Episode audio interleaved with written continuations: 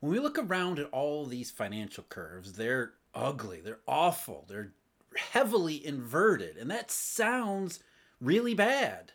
But then we look around at some of the macroeconomic data and, and, circumstances and we think, well, it doesn't seem all that bad. Maybe some of the data looks a little bit iffy, but it hardly seems in keeping with what the financial markets are telling us. I mean, just look at what the data we got this week. Yesterday, United States, we got retail sales, which was I mean, it was down a little bit in November after a big jump in October. So maybe that's not good because November is the holiday season, but it doesn't look like things are falling apart. And Industrial production was off a little bit. And again, the data looks questionable, iffy, hardly atrocious, hardly the type of data that would be consistent with the utter ugliness pictured in curves. And that's the thing whenever we go through these cycles, and we go through these cycles almost exactly every time, at first it seems like there's nothing really big going on.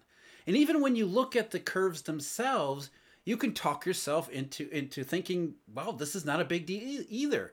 Even the um, Eurodollar futures curve, which is ridiculously more inverted than we've ever seen it, on the surface, taken literally, it doesn't sound all that bad.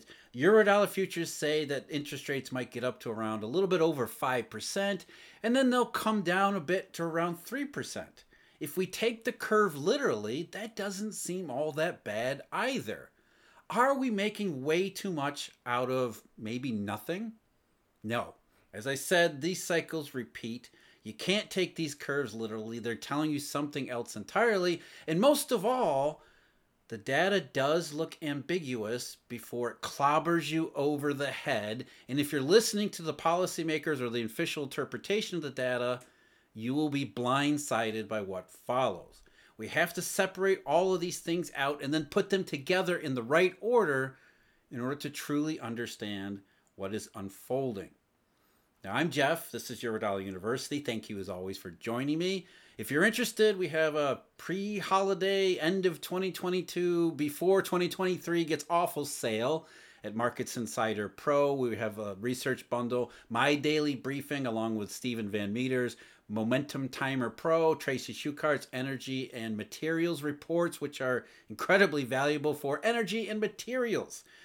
All of that on sale, Markets Insider Pro, where you can also save on some of the other products that we offer at Eurodollar University, including my deep dive analysis, which is also daily. It's at the Eurodollar University website. And memberships. You can also save when you bundle the memberships with the deep dive analysis. In fact, the sale that we're running, you basically get the membership for free when you sign up for the deep dive analysis. All the information available, eurodollar.university. Now, we talked about this before in a recent video. This was the uh, October November 2007 experience, which was eerily familiar to how things are playing out. And if you know your economic, financial, and monetary history, it isn't just eerie, eerily familiar with 2007. As I said in the introduction, this happens every single time we go through this. So I'm going to flash some quotes on the screen here from those November, uh, October 2007 FOMC meeting so you can understand and appreciate again, reminder what was going on back then. Same setup as we see today. Curves were inverted. Policymakers were puzzled why the markets were so in so emphatic that uh, interest rates were going to go lower because the economy was going to weaken. They thought things were fine. The data looked relatively okay, and then, bam seemingly out of nowhere, it didn't look okay. In a matter of just weeks, the Great Recession would begin.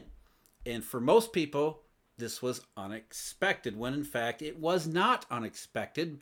Not only because of what markets were doing and what curves actually told everybody in the lead up to the 2007 2008 crisis and massive recession, we'd also been through this just seven years earlier.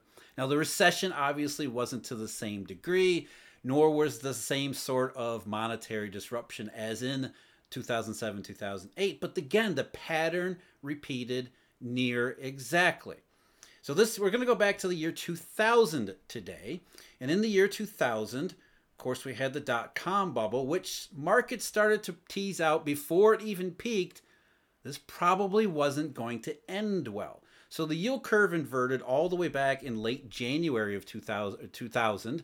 Uh, the five year, 10 year spread started to go negative, which is that's usually a key warning sign right there. And then the 210 spread followed just a couple days later in early February 2000. So already the markets were saying, as stocks were still going up toward their absolute epic peak, this is probably not going to end well. Not just for the stock market, but more so the economic fallout when it all falls apart.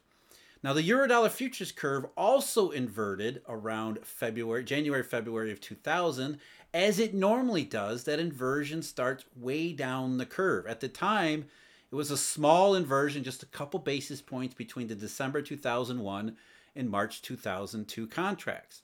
That was not the market saying that we expect a recession or some modest cutting of interest rates in early part of 2002, that was the marketplace beginning to hedge for the dot com bust in the way that always the curves always get hedged, which is if you're not really sure about how things are going to play out, you start hedging down the road in some of the cheaper contracts. Further down the curve, you make a small bet, small hedges for interest rates going down. You don't make too much of it until things start to get more and more serious, which they would throughout the rest of that year. So the yield curve inversion would explode in the middle of the year. Eurodollar futures were kind of modest about inversion until we get to August and September of 2000. And by August and September 2000, the inversion had crept up as it normally does as more and more participants in the market fear the consequences for what's going on, in that case, the dot com bubble becoming the dot com bust, and to begin to, mo- to hedge more seriously, not just in the further out contracts, but closer and closer in. So we look at what the curves are saying, we don't take them literally. So by the t- by the time we get to September of 2000, September 5th of 2000, the inversion had moved up to almost the very front, and it was 11 basis, just 11 basis points. Back then, it was a lot. 11 basis points between the December 2000 contract and the June 2001. Now, by the time we get to November 15th, which was when the FOMC was meeting, that inversion had spread to the from the December 2000 contract to the September 2001 contract. Another, uh, the, the inversion was now 40 basis points. So from 11 basis points early September to 40 basis points by the time we get to November. And if we take that literally, that doesn't sound all that bad either because it sounds like the market is saying, well, the Fed raised rates earlier in the year. Maybe they're going to have to cut an additional quarter basis, a quarter point uh, rate cut in 2001 sometime. So that, that doesn't sound all that bad. But that's not what the market was saying. You don't take the curve literally. What the market was saying is that between August and September and then November, the situation had deteriorated substantially that more and more people were willing to hedge for lower and lower rates. Because you have to remember, in the marketplace, there's always this tug of war going on. There is plenty of participants in the market who are more than willing to stake everything on the Fed, on the mainstream interpretation that is floating around in the media. So there are always those who are saying the Fed thought interest rates have to go higher because inflation is their biggest problem, which is exactly what they said in not just 2007 but also in 2000, uh, the year 2000. So there are plenty of people who are, don't want to fight the Fed and are willing to bet in the eurodollar futures market in that way. So they're definitely not going to be concerned about lower interest rate. They're more concerned about higher interest rates. So they're going to be selling eurodollar futures. And then there are people on the opposite side of the market and plenty of people in between. But those on the opposite side of the market are saying, no, the Fed is just wrong. Look at all this. We're talking to our contacts in the in, in the real economy, and they're telling us the data might look fine, but everything is not fine in the economy. So I don't care about what all those people are saying in the media. I need to hedge more and more and more. And so there's this tug of war always going on. Those betting on the Fed this way and those betting against the Fed this way. And what happens?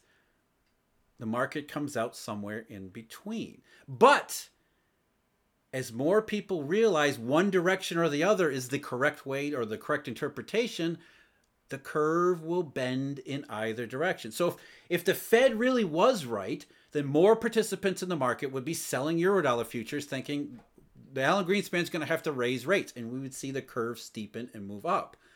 But as more people start to realize the Fed is wrong and that the contacts inside the economy are correct, that things are deteriorating, the curve begins to bend in the opposite direction. In this case, inversion, which is a serious distortion in the fundamental properties of how money and curves are supposed to work. It takes a lot to distort a curve. So if a curve is distorted by 40 basis points, you don't look at that and say, it's just a quarter point rate cut, maybe two. What you say is, oh my God, there are more people in the market that are seriously concerned about the way things are going than there are who are willing to bet on the Fed. The, the balance of probabilities, the balance in the marketplace, has moved in the wrong direction. And so we interpret that through the lens of probability distributions, which means it's not that the market is expecting a single quarter point rate cut is that the probability is that there's going to be more rate cuts because those who are hedging against the Fed are likely hedging very seriously against the Fed. They're not thinking it'll be a quarter a single quarter point rate cut. They're thinking that things are going to go way down. And so it's a balance and it's always this tug of war. So you never want to take the curves literally. The more inverted the curves become, the more you know there are more people in the market who are taking that side of the trade. At the same time, there are fewer who are willing to bet on the Fed side of the trade. The balance of opinion, the discounting in the market shifts in one direction or the other. Now, always changes through time, but in these situations, you can see it always starts out with a little bit of fear way down the road, and then the curve inversion moves forward and deeper and forward and deeper as the market begins to realize the situation is not the way that policymakers t- believe it to be. And then, of course, policymakers then feed through what, what the public opinion is. Because where does the financial media get all of its uh, interpretation about the economy? From these clueless bureaucrats at the Fed. And they really are cute, clueless. Not only did I show you the 2007, late 2007 discussion Let's do the November 2000 discussion here. This is November 15th of 2000. The FOMC meets. Curves are more and more vehement that things are going wrong. Policymakers are equally steadfast that no way, in fact, as we'll see, they were more concerned about inflation continuing to go up. Uh, William Poole, first up, big player in the 2007 or the, the November October 2007 story. Here he is in uh, November of 2000, the St. Louis Fed president. What strikes me is this pervasive sense developing in the market that there's going to be a policy easing ahead. Again, the market said balance of balance of opinions, balance of perceptions, rates were likely to go lower because things were deteriorating when the policymakers said the data doesn't look all that bad. As Dave Stockton reported, in terms of the discrepancy between our forecast assumption for the Fed funds rate and the market's forecast, Obviously, there, meaning the market, is looking for some combination of either greater economic weakness than we are expecting going forward or a more rapid response by the committee. Again, the market was saying one thing when policymakers were puzzled by that. They thought, no, inflation, the economy's fine. What does the market think? Bunch of Cassandras worried about something that that uh, worried about weakness that that they can't possibly see. Um, Chairman Greenspan, the maestro, and I say that sarcastically for good reason. Um, again, he was far more concerned about inflation, but here's the thing that always happens in these situations. As in 2007 or today, they can all see that the economy has slowed down. And so the difference of opinion here is on what that slowdown actually means. As Chairman Greenspan said in November 2000, all in all, I think that we have, as all of you have said, a combination of the potential persistence of significant inflationary pressures and an unquestioned increase in overall signs of weakness. In other words, my judgment, and I guess I agree with almost everybody else, is that it would be premature to move to a balanced risk statement. What he was saying is that we our preconceived, predetermined uh, position is that inflation is the greatest risk. And so, in the, the parlance of the FOMC, risks were balanced toward inflation. Now, they could see the economy weakening, as anyone could, but they didn't believe it was substantial. They didn't believe it was any more than just a temporary slowdown.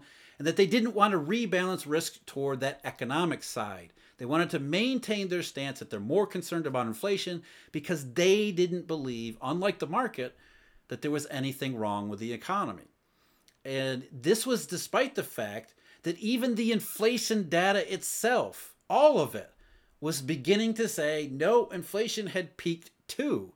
Not only do we have a slowdown, there really isn't any reason to believe inflation risks are any higher than they were. In fact, they're materially less. Again, don't take my word for it. Here's Alan Greenspan, November of 2000.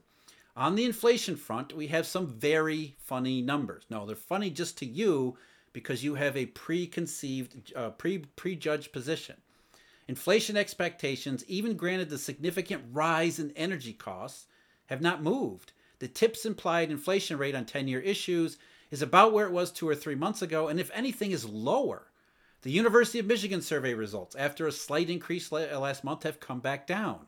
The current data are somewhat difficult to read. No, maestro, they're not difficult to read.